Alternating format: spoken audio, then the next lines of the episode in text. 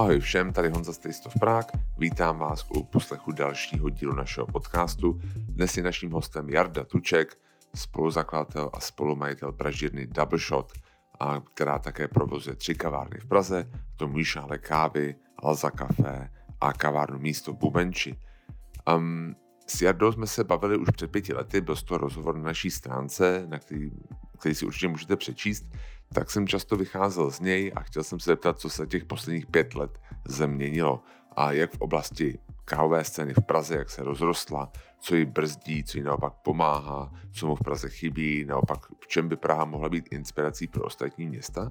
A také se bavíme o tom, jak těžké je vlastně pracovat a s životní partnerkou, zejména nyní, když mají dvě děti, jak vlastně se jim to daří nějakým způsobem vybalancovat. A Jarda ovšem mluví velmi otevřeně a na všechno má poměrně jako jasně vyargumentovaný názor. Myslím že je to skvělý rozhovor a dělat rozhovor s Jardou je opravdu radost. Takže doufám, že se vám bude dnešní rozhovor líbit. Takže tady to je Jarda Tuček a z Pražírny Double Shot.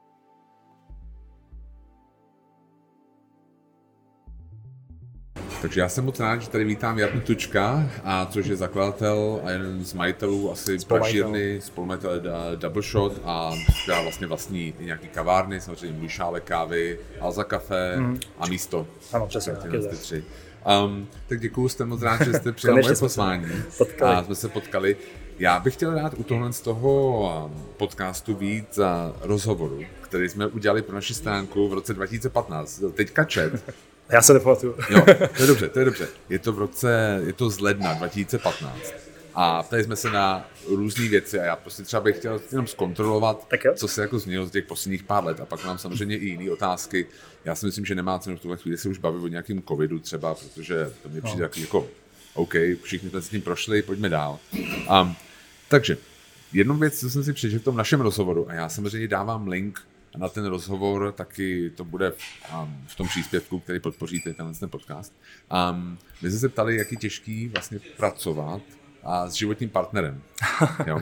A vy jste říkal, jako, že, že musíte jako na to být jako nějak stavěný. No já vím, že mezi tím se stalo to, že máte dvě děti. Jak se tohle to změnilo? Je to těžší, jako ještě mít, máte vlastně prostě životním partnerem, ale zároveň do toho ještě jako dvě děti. Hezká otázka na no. začátek. No. na odlehčení tak já věřím, že to je jako asi extrémně těžký jo, s těma dětma. Navíc, eh, když jsme se vlastně odstěhovali 100 km za Prahu a je to, je to hodně těžký. Je to hodně těžký. Co je na tom jako nejtěžší? Tak my vlastně uh, oba dva uh, pracujeme v Double Shotu na různých pozicích, ale ten hlavní boss a ten, který, ten člověk, který to má na starosti, je přítelkyně Kamila. A tím, že člověk má dvě děti, tak už se toho času moc nedostává a samozřejmě na tu práci nemá prostě tolik času, jak by chtěla. Takže se snažíme už jste delegovali? Co to jde? Jako delegovali určitě, věci, určitě, co určitě, určitě. Předtím? Snažíme se delegovat, co to jde. To taky trvalo jo. nějaký rok, hmm. než se to člověk naučí spíš. Uh, než jsem se to naučil já, u Kamily to problém nebyl, jo. ale já jsem no, cen... ty manažerské uh, schopnosti poměrně dlouho učil takže a učím. A, takže a, určitě ten, ten management toho času je absolutně jiný. Předtím vlastně to člověk moc neřeší a tak nějak jako pluje, ale jakmile jsou, jsou dvě děti, stavba baráků a firma a kavárny a, a tak dál, tak je to prostě na hodně plánování a člověk si v neděli sedne a prostě si naplánuje celý týden na hodiny, někdy na minuty a snaží se to nadspat všechny schůzky a všechny povinnosti do, do určitých časů, aby pak mohl pomoct s těma dětma. Takže no a já... daří se to, když to takhle naplánujete, kolik jako máte procentuální úspěšnost? 50 na 50. 50 U mě to je pořád 50 na 50. Ale tak snaž, snažím se hlavně taky starat o ty děti, aby, aby si Kamala mohla, mohla jít do práce a, a prostě věnovat se tomu biznesu, protože pořád ona je ten, ten, ten hlavní člověk v tom double shotu, co se týče toho managementu a jo. peněz, financí a No já jsem si jako jednu z mých jako vlastní zkušeností, z mých jako největších uvědomění si, když jsem, jsme měli dítě, je kolik volného času jsem měl Absolutně. předtím, než jsme měli dítě. Honzo, jedno dítě, žádný dítě, znáte jo, to? Tak, jo, jasně, jasně, takže. jo, no a můžu se ještě zeptat zpátky k tomu delegování. Protože to je takový mm. jako téma, si myslím, že jako když zvlášť, když to děláte v páru mm. a nejednou prostě zjistíte přesně jako my s tím. Já jsem třeba přestal úplně, skoro úplně dělat prohlídky sám, když jsme měli malýho a delegovali jsme ty prohlídky, i ty, co bych dělal býval já, na naše kolegy. A vím, že je to jako poměrně dost těžký někdy, protože vy, jako každý si myslím, že jako věří, že to, co dělá, dělá on nejlíp. A jako je tam jeho jméno, jako já jsem to vybudoval, prostě a teď mi to někdo, jako je tam takový, si myslím, strach, že když to předáte, tak ztratíte kontrolu a někdo vám, někdo vám to jako, v nejhorších černých scénářích jako zničí v uvozovkách. Mm-hmm. A měl jste to podobně? Uh, já si osobně myslím, že, to, že tady s tím problém nemám, uh, že vlastně těm svým zaměstnancům a těm hlavním uh, lidem Doubleshotu bez problémů věřím a nechám je dělat uh, věci, které jsem předtím dělal já. Takže například u nákupu kávy jsem vlastně rozdělil mezi, mezi tři, tři, čtyři lidi, kteří, tři lidi, kteří vlastně jezdili na místo mě, když jsem měl uh, Toníka jako první dítě, tak vlastně začali jezdit Ondřej Hurtík, Ondrejko i, i Tereza Benešová vlastně začali jezdit do toho Originu tu kávu, tu kávu nakupovat za mě a vůbec neměl žádný problém s tím nechat vybírat ty kávy, kapovat ty kávy, když to jsou třeba uh, je to otázka poskládání kontejnerů kávy, což jsou miliony korun. Jo. A jako tady to mě vlastně vůbec, vůbec nevadilo, protože jsem jim věřil, že máme uh, nějaký stejné zkušenosti a vlastně jsem i věděl, že, uh, pardon, že uh, oni mají třeba i lepší senzorický, senzorický uh, schopnosti než já sám. A, ale pak tam byly takové další věci, jako že servisy a všechny ty starosti kavárny a to trvalo to hrozně dlouho, možná až příliš dlouho. A to je takový trošku moje selhání, že člověk to uh, nezačne řešit dřív, než se pak dostane takový do toho presu. A to ty děti vlastně zapříčinily, že vlastně jsem byl nucený doopravdy veškeré ty věci v tom fungování té společnosti rozdělit a ho se od toho trošku odpoutat, protože jinak by jsem z toho člověk zbláznil a vlastně by jenom pracoval, neměl by čas na vůbec nic jiného. No, protože já si myslím, že málo kdo si to uvědomuje, ale já si pamatuju, že jsme jednou byli v kafe Savoy, bylo tak neděli před zavíračkou, bylo třeba v 9 a viděli jsme vás tam, jak tam opravujete prostě stroj? Je to tak, no, protože vlastně uh, jsem neměl nikoho, kdo by ty kávary znal, kdo by to uměl, byl jsem vlastně jako jediný hmm. a někoho si jako vychovat, kdo si projde všema těma problémama a všema těma poruchama, aby se to naučil, trvá hrozně dlouho. Teď naštěstí už mi prostě pomáhají kluci, kteří už to taky umějí, protože jsem mi do toho uh, dostal, se to dělali se mnou, dělali jsme to spolu a učili se to společně se mnou. A ono není úplně jednoduchý zaměstnat jako servisního technika na plný úvazek, jo. Takže, ale vlastně je to i spojený s tím, že jsme si v jeden moment řekli, vlastně, co chceme dělat. Jo. Chceme být firma, která dělá úplně všechno, včetně příslušenství, eh, strojů, servisu a tak dál, anebo spíš se chceme zaobírat hlavně tou kávou a pokusit se outsourcovat tady ty věci. My jsme se spíš rozhodli pro to druhý, protože chceme být spíš tou pražidnou kávy a uh, nechat ty technologie ostatním firmám, který uh, to dělají na 100%. Jo, takže jste i tím vlastně takže když jste měl ty děti, tak to vedlo trošku jako ke změně. Určitě. A trošku to, strategie. Spíš se jako uvědomění toho, že prostě nelze stíhat úplně všechno na 100%, ale zase nechci to dělat polovičatě. Jasně. Takže uh, třeba tady ty servisy, to byl jako kámen úrazu. Myslím si, že to není jenom náš případ, ale že hodně malých firm se tady k tomu dostane a snažili jsme se to prostě dát, dát někomu jinému. Ano. Jo. Já jsem, a, protože další věc, který jsme se bavili v tom a, rozhovoru, protože to bylo, ten rozhovor probíhal, a, když jste měli můj šálek kávy, mm-hmm. měli jste Alza kafe a zrovna jste chtěli jako otevírat místo. Aha. A vypadalo to, že jako double shot je na jako vítězný vlně, že jako nedokáže jako udělat nic špatně. A my jsme se ptali na otázek, jako jestli jste prošel nějakýma jakoby špatnýma biznisovými rozhodnutíma. A vy jste jako řekl, že třeba co vám úplně nevyšlo, bylo a dodávky třeba kafe do sklizena že vlastně jako jste tam letím měl, neměli S tím bojujem jako, pořád, ale kontrolu. neřekl bych, že to nevyšlo, spíš, jo. že prostě ta kontrola tam není a občas, jako třeba včera mi přilítne fotka na, na Basecamp, kde prostě je káva, která je tři měsíce stará. Jo. to je takový hmm. jako nepříjemný, ale to se dá řešit a je, jako, je to řešitelný. Špatný biznesový rozhodnutí za mě si určitě sázka na špatnou platformu e-shopu, kde prostě jo. jsem poslední čtyři roky protrpěl jak pesa, kvůli tomu mám většinu šedivých vlasů. Kvůli e-shopu, ne, e-shopu, ne, ne dětem. E-shop, no, bych že ten e-shop možná byl horší než ty děti. Takže jako platforma, na který jsme postavili e-shop, prostě byl mrtvý kůň, bylo to, bylo to hrozný, prošli jsme si absolutním peklem, jak jako finančním, kolik peněz to stálo, to jo. si člověk nedokáže představit. A teď naštěstí zaťukám to, snad to vyjde příští týden, spouštíme e-shop nový na úplně něčem, úplně něčem jiným. Jo, no super. A, a pak manifesto bylo asi špatný biznesový rozhodnutí, jo. to asi moje spíš, protože já jsem do toho tlačil, že jsem tam chtěl být a to jako nevyšlo úplně ekonomicky. Proč to nevyšlo? Jako nevím, ekonomicky, čistě to. ekonomicky to prostě nefungovalo, tak jsme, to, tak jsme to zavřeli. Myslíte a... si, že tam na, na takovém místě může fungovat kavárna, nebo úplně ne? Myslím si, že ne. A proč? Si, že ne. Myslím si, že těch konceptů tam, jakože tam je tolik na tom jednom malém místě, není tam dostatečný průchod lidí, prostě není tam ten, ten flow těch lidí dostatečně velký, aby to uživilo všechny ty, ty, ty stánkaře v úzovkách. A myslím si, že ani my jsme tam jako, jako konceptově se to, konceptově to nefungovalo pro nás. Bylo to moc postavený moc jako vysoko, moc draze jo. a my jsme potřebovali vlastně udělat strašně moc toho kafe, aby jsme se uživili a to prostě tam nefungovalo.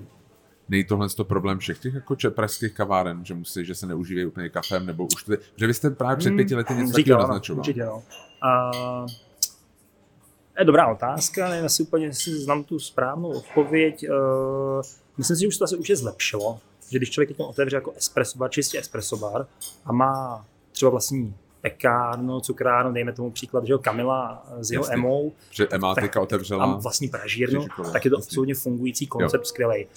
Ale pokud, jelikož mám ten uh, insight, ten vhled do toho, do té cukrařiny a do toho, do té pekařiny, protože máme vlastní pekárnu, cukrárnu, tak vím, jak je hrozně těžké ty věci nakupovat velkou obchodně a prodávat to velkou obchodně.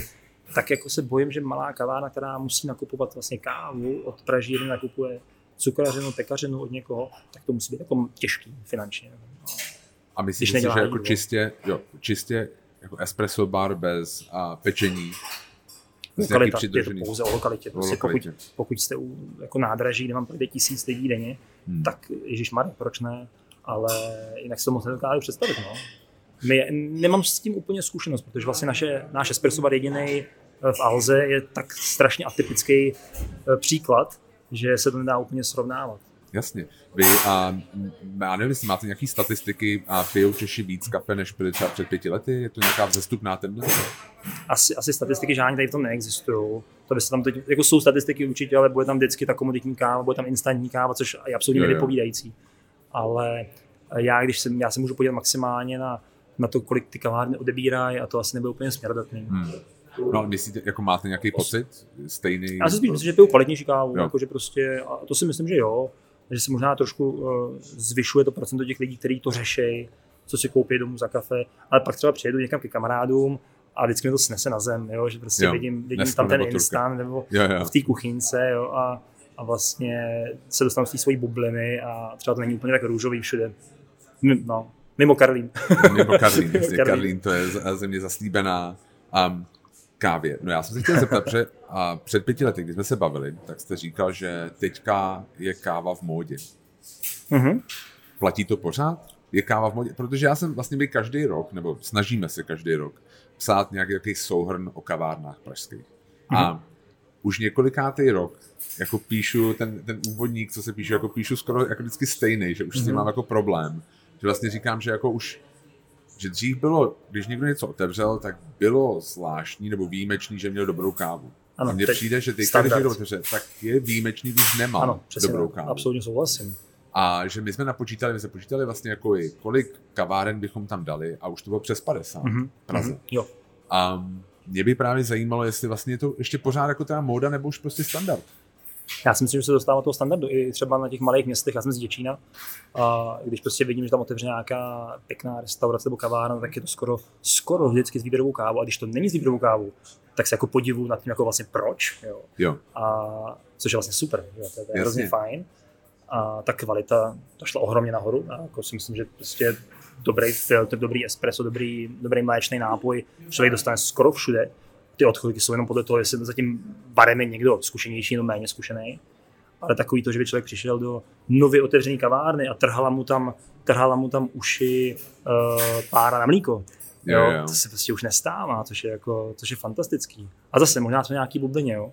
Možná, možná to nevnímáme, ale, ale myslím si, že káva pořád trendy asi je. Ty, pořád ty mladí lidi se to zajímají. Je to vidět asi na těch sociálních sítích je to vidět na kávových festivalech, které jsou hmm. našlapaný pořád. To je pravda. Jo. Já jsem byl teďka na Baristovi vlastně na Pragovce, to no. úplně na samým, Já vlastně jsem ty lidi vůbec neznal, jsem tam přišel dinosaurus. Jo, jo, jo. Protože tam prostě jsou mladí lidi, který, který to baví a který jako v těch kavárnách pracují a chodí chodí na kurzy, takže jako e, za mě to je skvělý. Hmm. No. za to rád. No a právě před pěti lety jste říkal, že je to možná těžší na malom městě, takže vidíte, že ten rozdíl tam je taky za těch pět let, šest let skoro, co jsme dělali. No teď to těžký bude určitě s tou situací, ale, ale zlepšilo se to tam taky, když vlastně se podívám na mapu, třeba nejenom naši velkou podní zákazníků, když se podívám třeba na uh, Hejlíkovou mapu nebo tak, tak člověk vlastně jede na Šumavu a může si vybrat z deseti míst, kde se zastaví na super kafe s něčím sladkým a jsou to i místa, kde předtím nikdy nic nebylo. Pořád jsou na té mapě České republiky takový ty bílé spoty. Jo, jo, jo. Hitsund, Leones a Ili. Jasně. je to tak, no. Ale ty se pomalinku zaplňují a pak člověk prostě přijde do míst, by to v životě nečekal, ať už jen v Peci pod Sněžkou, prostě jo, jo, jo. super, super kavárna, člověk jde na Skialpy, tak se nejdřív dá fantastický filtr a, a je, to, je to fajn. No. Je tady ještě něco, něco, v čem máme rezervu? Protože já jsem byl třeba, hmm. my jsme byli před rokem v Austrálii hmm. a co mě jako překvapilo, protože to, to se říká, jako my jsme byli v Melbourne, jo. Mně nepřišlo jako upřímně, že ta káva by byla nějak jako strašně lepší než jako v Praze, protože mám pocit, že jako tady máme docela dobrou úroveň. Co mě překvapilo, je kolik investic. Jo, ty jako prostory, bylo. jo. Ty prostory a hlavně třeba my jsme byli, my jsme fakt čekali, já vím, že když třeba SK a otevřela a měli to, to Black Eagle, takový mm-hmm. ten, ten kávovar, jo. Ano. Tak se na to lidi chodili koukat, jo.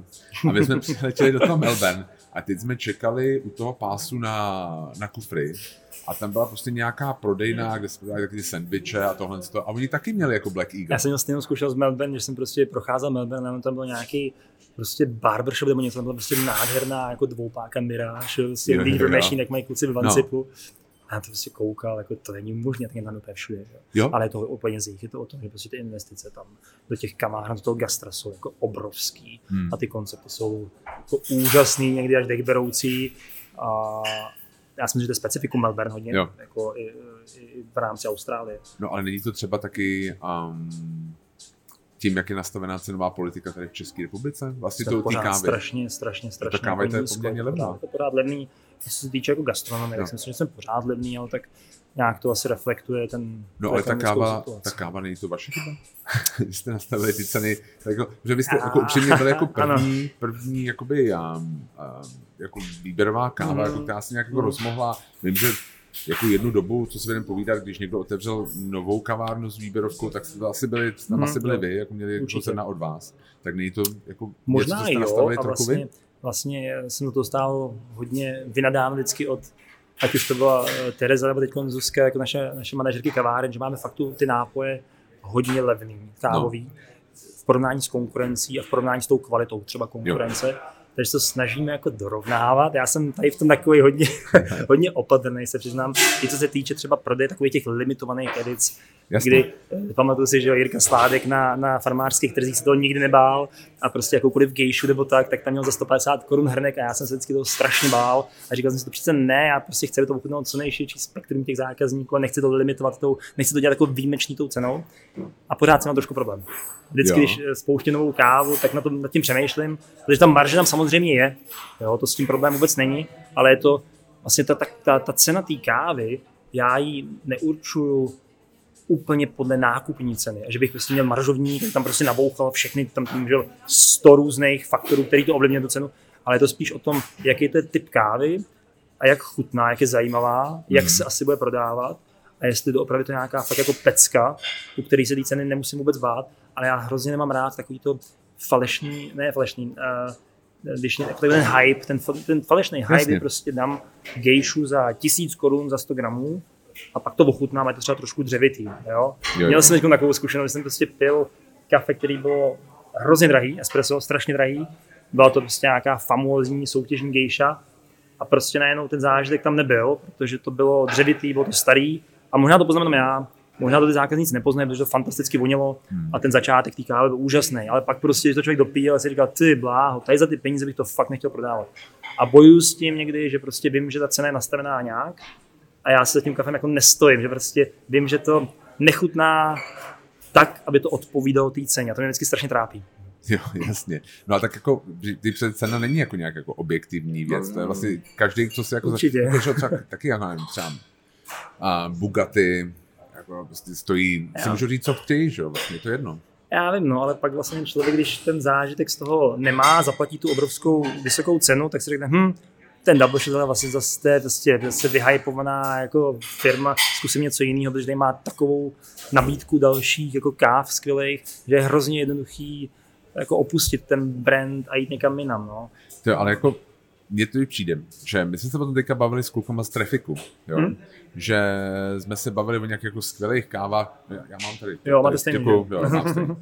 Um, že já si nepamatuju vlastně pražírnu, a to jak se bavím i o nějakých, jako, nějakých ze severu, drahých pražírnách, kde bych se jako minimálně u jednoho balíčku jako nesklamal. To, no jasně, to neexistuje taková pražírna podle mě. Že vlastně jakoby vždycky, jakože to, jestli otázka zní, jestli vlastně jako je nutný tak tolik ochraňovat to jméno, když vlastně... Ale jak si, jinak, odli, jak si jinak odlišíte? Je to v té konzistenci té kvality, protože jo. prostě Jasně. nabízíte, v, v roce nabízíme 80 káv, nevím, plácnu, a teď prostě je to o tom, že ten člověk by si 80 jako 90% mělo být super. OK, můžete se někde, může se něco stát, může být špatná várka, může to kafe trošku zestárnout rychleji, než čekáte, ale měli byste to okamžitě sundat z té nabídky. je, tak jako je to hrozně důležité. No, když tady to neuděláte, tak ten, ten zákazník se spálí jednou, dvakrát a pak už se vás v životě nekoupí. Jasně. A měli jste už někdy várky, kdy jste prostě všechny museli dát pryč? Jo, jo. A stává se to bohužel jako i v současnosti. Já jsem si myslel, že se to bude zlepšovat s těma našima nastavenýma nějakýma kontrolníma bodama uh, toho procesu, toho pražení, skladování, vlastně my všechno kafe mrazíme, prostě snažíme se teď tu logistiku fakt jako řešit, ta logistika je absolutně klíč úspěchu. Jo? Takže do kontejneru co nejdřív, hned sem, hned do mrazáku, uh, aby vlastně to stáří bylo, uh, to stárnutí kam bylo co nejvíc zpomalený, ale i tak prostě některé ty kávy kterými vybereme v té pěstitelské zemi a jsou absolutně špičkový, tak dorazí a já, nebo my v Pražině se jako dlouho rozhodujeme, jestli ty kávy vůbec můžeme spustit, protože nedosahují ty kvality, za kterou my jsme zaplatili, za kterou jsme koupili. Je to prostě zemědělská plodina a je tam fakt hrozně moc faktorů, který tu výslednou chuťovou kvalitu ovlivňuje. Jasně, když se podíváme na tenhle, tuhle tu část distribučního, vlastně od pěstitelů k vám, a změnila se nějak ta situace za těch pět let? Protože hodně slyším o tom, že jako káva se pije čím dál tím víc a že produkce vlastně nějak jako nestíhá tu. Hmm. A jako, měl jsem takový pocit, že vlastně teďka vstoupit do toho trhu, na ten trh, jako že jste nový nožová pražírna, že je to těžší, než to bývalo, protože už jakoby tam je to nakontraktovaný nějak. Já si myslím, že to je, když se budeme bavit čistě o, o té kvalitě té suroviny, hmm. tak pokud teď, když si rozhodnete založit pražírnu, tak lusknete prstem, máte super kávy, jak nic. Jo. Prostě ty importéři, kteří tady fungují v Evropě, tak mají opravdu jako špičkový produkt eh, ze všech možných zemí a je to hrozně jednoduchý zakoupit skvělou kávu. Takže vlastně v tom se stírají nějaký ty rozdíly mezi náma, mezi novými malýma pražírnama, protože i ty nový malý pražírny umí pražit, jo, prostě naučí se to taky, to není problém. Takže pak je to spíš o tom, uh, jaký máte vztahy s těma producentama, co zajímavého můžete přinést dalšího, ať už se jedná o nějaký nový procesy zpracování, anebo prostě uh, taky o objem, protože vy vlastně chcete mít větší objem, ale v tom větším objemu koupit stejnou kvalitu je někdy problematický. Hlavně od těch farmářů. Jo? Takže A to se já... změnilo nějak? Je to, je to hmm. dřív to třeba bylo... Já si myslím, že je horší trošku, horší. Že, že ty sklizně jsou horší a horší. Určitě jo.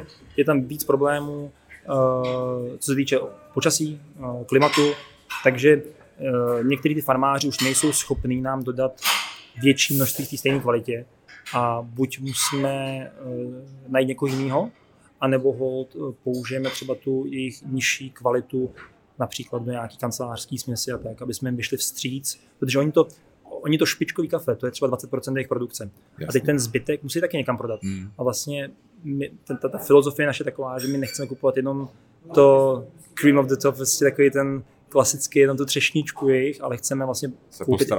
Ano, ano, ano, jo. protože ten, ten můj cíl takový, že vlastně berou, bereme kávu, nebo oni prodávají kávu třeba jenom nám. Máme už tři, čtyři takový lidi, který vlastně, pro který jsme hlavní, hlavní uh, odbyt jejich, jejich kávy, což je super. Hmm. Jo, takže nechci, že jsou na nás závislí. Jo, oni kdyby chtěli to pro někomu jinému, protože mají super kvalitní uh, surovinu. Ale uh, je tam určitý vztah jako hodně dlouhodobý, už to je přece jenom 10 let. Jasně. Um, Mě vždycky jako napadlo, eh, rozšiřuje se ta produkce? Jako je víc a víc farem? Nebo se rozšiřují ty farmy? Snižuje, rozhodně snižuje? se snižuje, rozhodně. A proč? Rozhodně. Když já si myslím, že ta poptávka se ne, neklesá, ne? No to jo, ale nikdo to nechce dělat. je takhle. Protože... No a dokážete jako farmář, třeba jste v Africe, dokáte, a děláte prostě, pěstujete kávu, dokážete se na tom zbohatnout? Nemyslím si. Ne, to, je to strašně těžký pro ty, i, jako dokáží na tom zbohatnout fakt jenom ty nejlepší z nejlepších. To je jo. prostě promile. Jo? Hmm. Lidi prostě v Panamě, vzdělaný lidi, co mají americké univerzity, znají ten trh, cestují, eh, umí se v tom pohybovat, tak ty na tom dokážou zbohatnout a dokážou prodat svoje kafe za tisíc dolarů za libru. Jo? Prostě Wilford, Lamastus a tak. Ale to jsou ty superstar, to jsou ty, těch je pár, ale jinak jako malý producent z Kolumbie, z Nariňa, to je prostě nereálný na tom zbohatnout, protože ty ceny za prvý ceny nejenom komoditního trhu, ale ty ceny té výběrové kávy, prostě když někdo prodává svoje kafe za 3,50 dolarů za libru, tak ty, ty produkční náklady jsou jako 2 dolary za libru, někdy víc, je to, je to těžký biznis, navíc když to klima je proti vám a ty, a ty, a ty škůlci jsou proti vám a prostě uh, kávová res, jo, v El Salvadoru prostě 80% uh, sklizně pryč minulý hmm. rok, uh, Burundi to samý, jo, 80% sklizně pryč a pak je to nejenom pro ty producenty, ale pro ty exportéry, ty firmy, co se tím živí, strašně těžké. Takže bych říct, že to je spíš jako, to má klesající tendenci. Bolívie je hezký příklad, kdy vlastně, když se podívá člověk na to nějakou tu trajektorii předpokládaného exportu kávy, tak za chvilku bude skoro nula. Jo. A není prostě jednodušší pro ty, ty farmáře a Změnit rodinu. No. no. jednoznačně, to se taky děje. Zpátky se vrací ke koce, koka prostě v Etiopii čat, jednoznačně. A ty ostatní avokáda. Jo. Nebo, nebo existuje vlastně pro farmáře, když jako dělá to, to zrno, a nebo když prostě pěstuje to kávu, a musí se nějak specializovat buď na výběrovou kávu, nebo na, řeknu to blbě, jako konvenční kávu? On když už umí dělat výběrovou kávu, tak ne, nedává smysl jako vlastně prodávat úplně na konvenčním trhu, ale třeba Uh, ano, většina těch farmářů nějaký procento svý sklizně prodá na místním trhu, protože to jsou takový ty first picking, last picking, takový ty klasický, jakoby to, co nám zbyde na těch keřích, tak musí prodat taky a to se prostě prodá. To nemá smysl nikam vozit. Jo. To se prodá na místním trhu, uh, na nějaký výkupní stanici. A, tak. Jasně, jasně. Um, takže vlastně to je pořád těžší vlastně pro nějakou producenta na výběrový kávy schánět hmm. kávu v tuhle chvíli. Uh, Bude, můžeme čekat nějakou jako třeba zvýšení, zvyšování cen té kávy z, dlouho, z no. dlouhodobého hlediska? To se vždycky o tom mluví, ale když se člověk podívá na, na, vlastně na cenu na burze kávy, tak je stejná jako před 70 lety. No, jo. takže jasně, když, když, když, když něco zmrzne v Brazílii, tak to okamžitě zareaguje ten trh. Ale u té u výběrové kávy se to poslední roky jako drží. Asi my, když se podíváme na naše průměrné jako nákupní ceny za posledních těch 10 let, tak jako je to skoro pořád stejné. Jo. Jo ale hmm. pro ty farmáře to je určitě těžší a těžší a mm, je to debata posledních let ve, ve všech kruzích eh, výběrové kávy, co s těma cenama dělat, protože to prostě nefunguje. Jako trvale udržitelný to rozhodně není, tady ten biznes. Biznis a čo, Jako mít pro, kavárnu? Ne, ne, ne, ne, myslím hlavně v těch pěstitelských zemích. Pro, pro pražiče, pro kavárny, tak tam ta marže je úplně, úplně jinde. Jo. Jasně. Protože jako, přesně, protože vlastně jako si říkám, proč to teda dělat potom?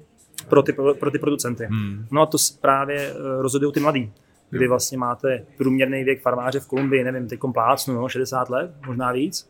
Ale mladí to nechtějí dělat. Mladí to nechtějí dělat. Pak když tam třeba přijdete, tak jste překvapený, že potkáte, protože vy, vy přijdete na místa, kde jsou lidi, kteří jsou fakt dobrý. Hmm. Jsou prostě, protože kupujete dobrou surovinu, takže jste zase takový trošku bublině, že vidíte mladí lidi, kteří to baví, baristi, soutěže, ale pak přijdete do regionu, který třeba nejsou tak známí a najednou vidíte tu realitu. Jo? Prostě jo, jo. starý farmáři, kteří nemají komu to dát, takže to radši prodají tu farmu na pěstování jiných plodin.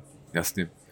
Um, když se vrátíme zpátky do Čech, a co si myslíte, že v tuhle chvíli je třeba největší brzda nebo jako problém pro někoho, kdo si otevře kavárnu v Praze? Jsou to jako třeba cena té kávy, nebo jsou to hmm. lidi? Protože vím, že se hodně nedávalo v poslední době. Jako na... se to trošku asi změní. No, bylo to, bylo to razantní změna, to tam musím jo, říct, že jako z, z, ze dne na den člověku přistanou přes víkend přes, přes, přes, přes víkend 20 životopisů, na to jsme to nikdy nebyli zvyklí, jo, jo, jo. to bylo neuvěřitelné. Protože já vím, že před dvěma lety Třeba. prostě lidi nedávali, že není, není ano, prostě, že pro takový ty, nejsou baristi. Pro takový typ, no, to bych třeba neřekl, pro takový ty pozice, hmm. jako je barista, tak tam jsme měli vždycky spoustu lidí, protože to je, je to cool, je to, je to sranda, být za barem, dělat to kafe.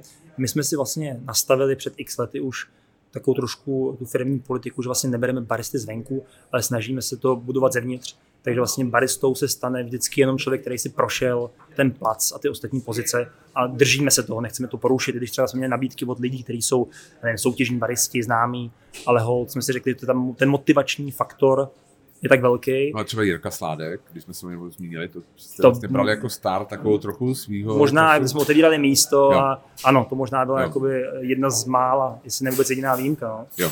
Ale, ale bylo pro nás důležité najít, vlastně, ono je hrozně těžký najít motivaci pro, pro lidi, kteří pracují eh, v restauracích, v kavárnách, protože se nemají moc kam posouvat, co se budeme povídat. Jasně. I když my jsme vlastně firma, která má uh, různý provozy, už to pražírna, cukrárna, cateringy uh, a tak dále, tak stejně jakoby ty lidi nikam moc nedokážete posunout. Takže motivaci jsme hledali v tom, že mají možnost jezdit jezdit na farmy, mají možnost jezdit na takové výměný programy, což pořád beru za náš jako největší benefit, který můžeme těm lidem dát, že se můžou sebrat a jít na měsíc, tam na 14 dní pracovat do Guatemaly. Kdo, jako, kdo to má, jo?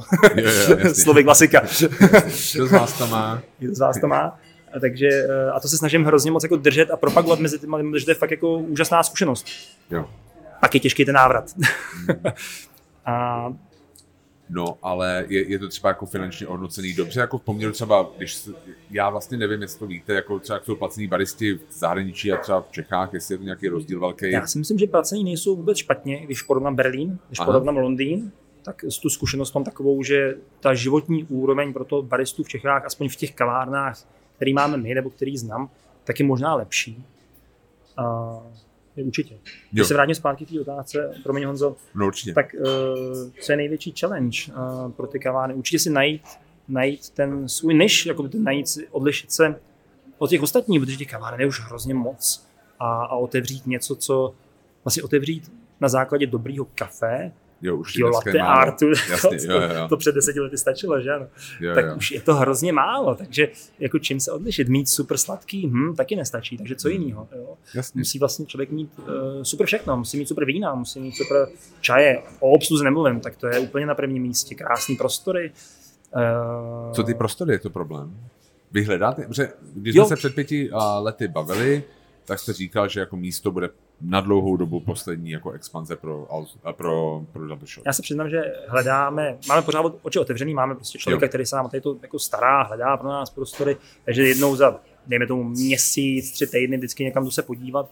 Hodně jsme to zúžili a vlastně už uh, teď hledáme něco podobného jako nějaký espresso bar, Jasně. protože potřebujeme taky najít odbyt pro pekárnu, cukrárnu, co si mm. povídat, jako to je, to je velice těžký biznis. Uh, ale jo, máme oči otevřený a ne, nebráníme se tomu. Teď ten problém s těmi lidma trošičku možná je na chvilku vyřešený, uvidíme. Ale... Jasně. Okay. Jasně. Um, je něco, co vám jako z kávy v Praze chybí? Hm. Přemýšlím. Ty bláho. Máme všechno? Já si myslím, že jako asi asi, si, asi mě nic nenapadá, co bych, co bych vysloveně jako hledal, když se vrá, vracím z nějakých uh, exotických země, to už vůbec ne, ale uh, z Ameriky, Kanady, Austrálie, by tam měli něco úplně, úplně jiného, nějaký koncept, který mi vysloveně chyběl. Ta gastronomie se tady v kavárnách, myslím, se tady ohromně zvedla, takže člověk se teď dokáže dát jako skvělou snídaní, možná trošku Myslím si, že už jsme odvážnější v tom, že to není pořád jenom o vajíčkách, a tak jako už, jo, jo. že už eh, lidi experimentují, hledají nové věci, suroviny se zlepšily, jakoby uh, nic mě nenapadá, ne. což je fajn. No, to, je to dobrý. Nebo um, něco u vás? Ne, já si myslím, mě by spíš jako třeba napadlo, um, jestli se nějak změnilo, protože je takový dlouhodobý kánon, jakoby charakterizovat tu pražskou kávovou scénu, jako scénu, kde neexistuje jako takeaway, jakože ta káva mm-hmm. sebou. Jestli třeba tohle to nějak jako mění v poslední době. Kdybych se na to podíval z pohledu majitele pražírny, hmm. tak jasně. Chtěl bych tady mít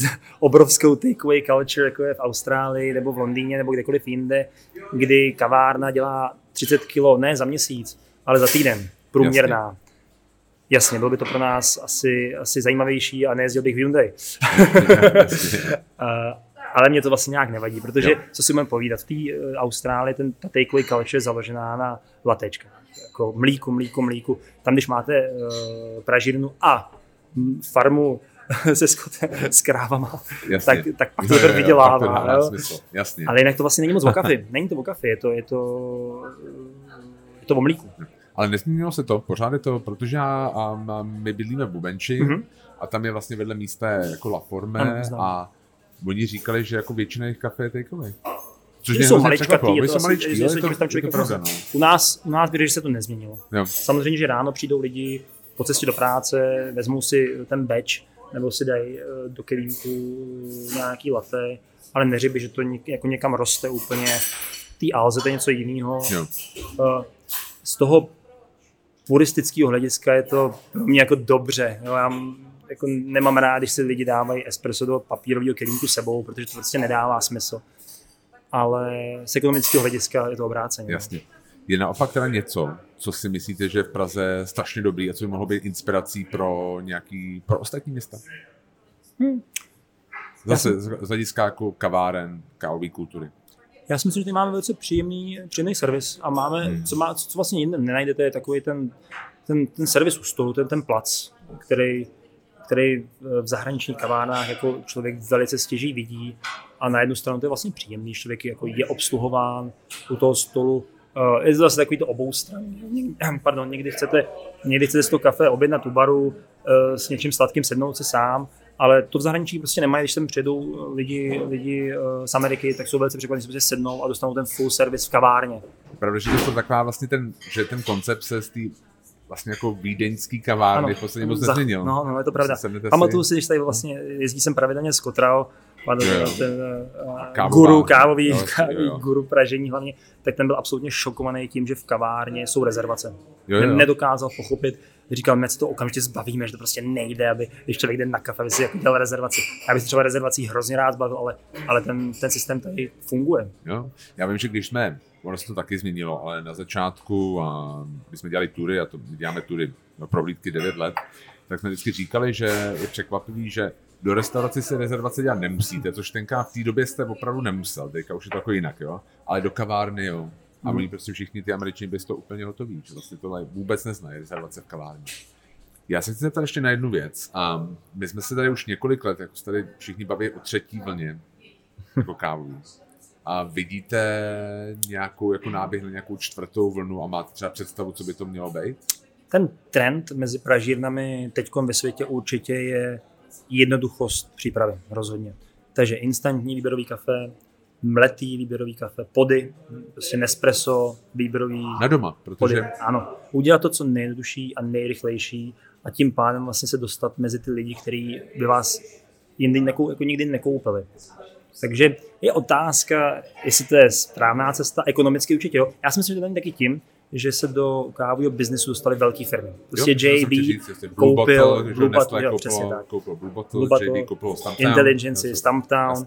A tady to jsou prostě velký hráči, bohatí hráči. A oni se začali, oni, oni pochopili, že potřebují ten trh rozšířit a jediná možnost, jak ten trh rozšířit, je zjednodušit tu přípravu té kávy. A o, vlastně to přebrali po nich i, i menší hráči, jo, já nevím, The Barn, tady ty, tady ty známý Pražiny taky začali dělat instantní kafe, nebo, nebo uh, Kolona, že jo, a jeho Nespresso, Nespresso jo, jasně, ty pody. pody. Jasně. A asi je to fajn, taky jsem nad tím přemýšlel, není to nic úplně složitýho, protože to vlastně neděláte in-house, ale necháte si to udělat, outsourcovat u firm, který to normálně, si pošlete jim paletu na praženého kafe a oni vám udělají Nespresso pody. Zatím se tomu malinko bráníme, nemáme to úplně asi vyhraněný názor, ale to je podle mě ta vlna a pak určitě nápoje, uh, ready to drink uh, nápoje, uh, nitro v plechovce, tady ty cold brew, lahvičky, zase jednoduchost. Jo, jo. Taky nejsem z toho úplně nadšený, protože ta kvalita tam podle mě dost trpí.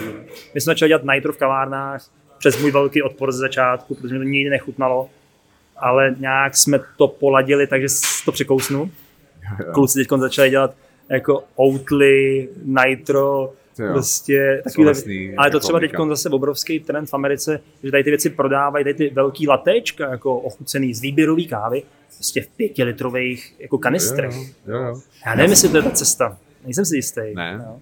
No mě když napadá, jakoby, jestli a mám jako takový pocit, že vlastně ta, ta výběrová káva, jestli se jako nepřibližuje té jako konvenční kávě. Jako ve smyslu třeba i z druhé strany. Já nevím, jestli vy to nějak kontrolujete, jestli třeba ta konvenční káva není lepší, než byla třeba před deseti lety. Jestli ona nějak nepřibližuje. Určitě v marketingu. Určitě v marketingu. no Ježíš Maria, když se podíváte na marketing velkých jako značek, tak najednou tam vidíte ty farmáře, vidíte tam ty yeah. prostě eh, názvy zemí, farem, to nikdy nebylo. Uh, vidíte tam ty kávové třešně a čerstvý pražení a někdy je to až jako ad absurdum. Jo? Takový to, uh, jak si uh, fast foodový řetězce, McCafe, dejme tomu, tak jak dělají reklamy v, v Karolíně a jo, jo, jo. si dělají trošku srandu z té hipsteřiny, jako z nás. No ale a, ne, nezaslouží se to tak, jako ta hipsteřina trochu? Asi jo. Asi no. s tím problém nemám, jako, asi to je to vtipný. Byla, byla slavná nějaká reklama na McDonald's, ano. myslím, a že tam byly různý, a byla taková série, prostě jak ty lidi jsou jako Ježíš Maria, prostě mi dejte kafe, že jo, vlastně ano. to, to moto bylo jako, ano. já chci prostě kafe. Oni mají určitě dobře zjištěný, co ten jejich zákazník chce a to, to, je to, co chce, prostě nechce, nechce řešit to jo. kafe. Chce, chce to kafe a vlastně ho nezajímá úplně ty vše, ta omáčka kolem, kterou my někdy až přehnaně jo. zdůrazňujeme. No ale není to jenom, je to fakt jenom marketing? není to prostě tím, že třeba je to, že dejme to, když nějaká Nestlé koupí Blue Bottle, mm-hmm. nemůže oni přebrít nějak, pře, převzít nějaký know-how, nebo jako nedává to ekonomický smysl, aby jako Nestlé bylo lepší díky tomu, že si koupí Blue Bottle. Nebo prostě jim to stačí to koupit a tenhle ten segment prostě mají vyřešený. Asi si myslím, že taky nepřemýšleli, že prostě uh, ta, ta jejich zá, ty, ten jejich zákazník, který kupuje ten instant, se asi nikdy nestane uh, zákazníkem Blue Button. Jo, jasně. Spíš se rozšiřují portfolio a snaží se zasáhnout širší trh. Nemyslím si, že by jim šlo o know-how. I když třeba se mi stalo, že mě oslovila vlastně velká česká pražírna komoditní kávy, aby jsme, abych jim pomohl s pražením. Jo. Uh, což ale nedává moc smysl, protože ta surovina, kterou oni používají, je stejná. A když tu surovinu vy upražíte líp, tak vlastně ve výsledku ta chuť bude horší. Jo, jasně. Rozumíte mi? Mm, jo, jo. Jasně, jasně. Um, no, chtěl jsem se zeptat vlastně, jo, um, před pěti lety jsme se, to bylo vlastně to double shotu bylo třeba pět let, dejme tomu, jo, já to řeknu jako před 2015 na začátku, tak dejme tomu double shotu bylo pět let v podstatě. Mm-hmm. A jsem se vás ptal, jestli vás pořád baví práce v kávě. A vy jste říkal, že jo. Že, jakoby, že je to super, tak no. o pět let později. tak nebudu, nebudu hát, asi jsem měl trošku takový uh, období, kdy uh, ta práce nebyla úplně jako na tom prvním místě jako priorita. a priorita a, a člověk se snaží najít trošku motivaci. Je to vlastně v kávě dělám no, skoro 20 let. Ty jo. To je dlouho, taky no. Tak to myslím, že máte jako nárok na nějaký vyhoření krátkodobý. Malinko vyhoření krátkodobý hmm. asi určitě proběhlo a pak je, pak je to asi o tom, že najde nějaký nový projekty uh, a hlavně se obklopíte lidma, který vlastně vás dokážou zastoupit a dělají to i líp, že mají větší zapálení, proto Jasně. Uh, jsou mladší. uh, baví mě to. Ten, ten, ten, ten vždycky je hrozně fajn jet, uh, jet ven jo. a setkat se s těma lidma, s kterými si obchodujete 10 let a vidíte, kam se oni posouvají a že prostě taky to pořád dělají a že to taky pořád baví. Takže určitě, určitě mě to stále baví a vidím tam stále hrozně moc příležitostí a vlastně nedokonalostí toho, toho biznesu, který je potřeba zlepšit. Ať už se jedná o online, nebo vlastně vůbec ta struktura uh, vlastně až po deseti letech. Teď možná se malinko dostáváme do té fáze, kdy už jsou ty správní lidi na správných místech a začíná to jako všechno tak nějak se jako sedat Uh, trvalo to hrozně dlouho. Já, když po jsem začínal, letech. po deseti letech, jsem začal ten biznes, jsem myslel, že po pěti letech člověk jako odjede někam uh, na tu Aljašku a vlastně lyžovat, jo, zůstane tam půl roku v zimě. A úplně to tak nebylo.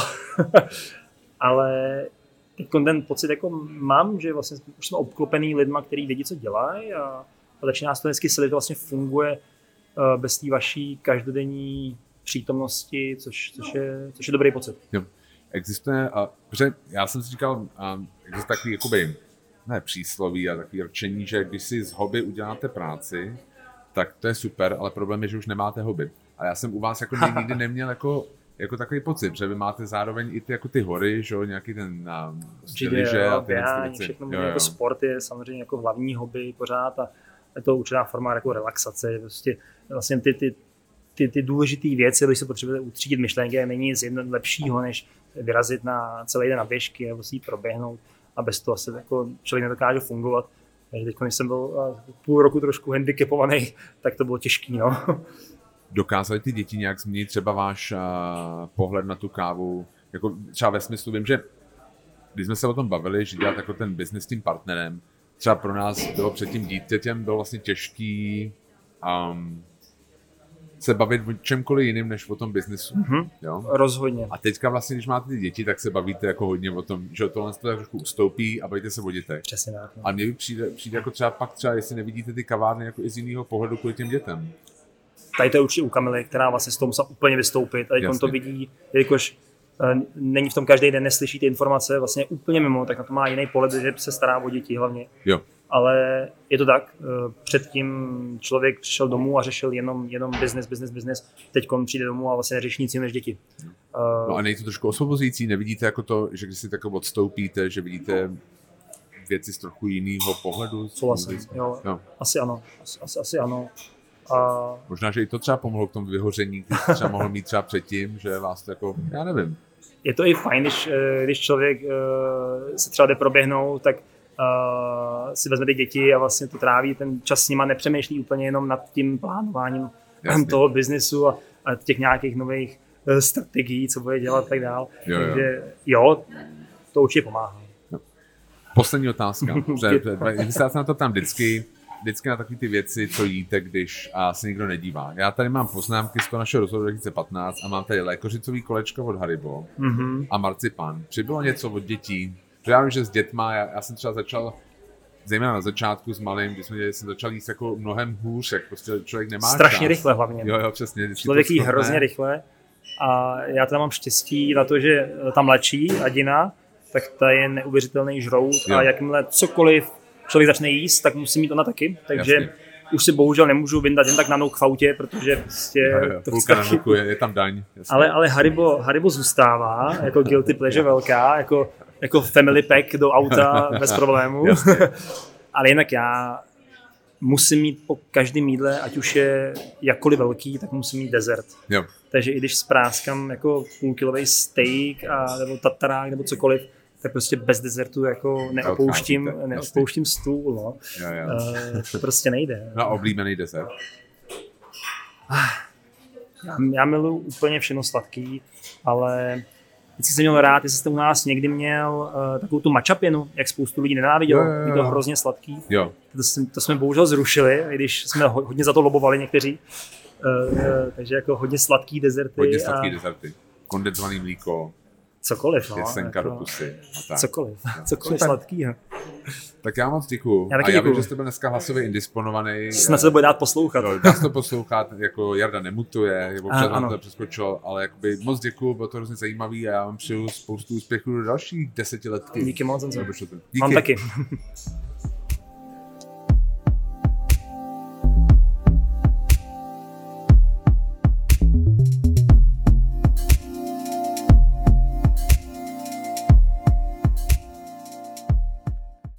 Tady ještě jednou Honza z Taste of Prague. Moc děkuji, že jste si dnešní díl celý doposlechli.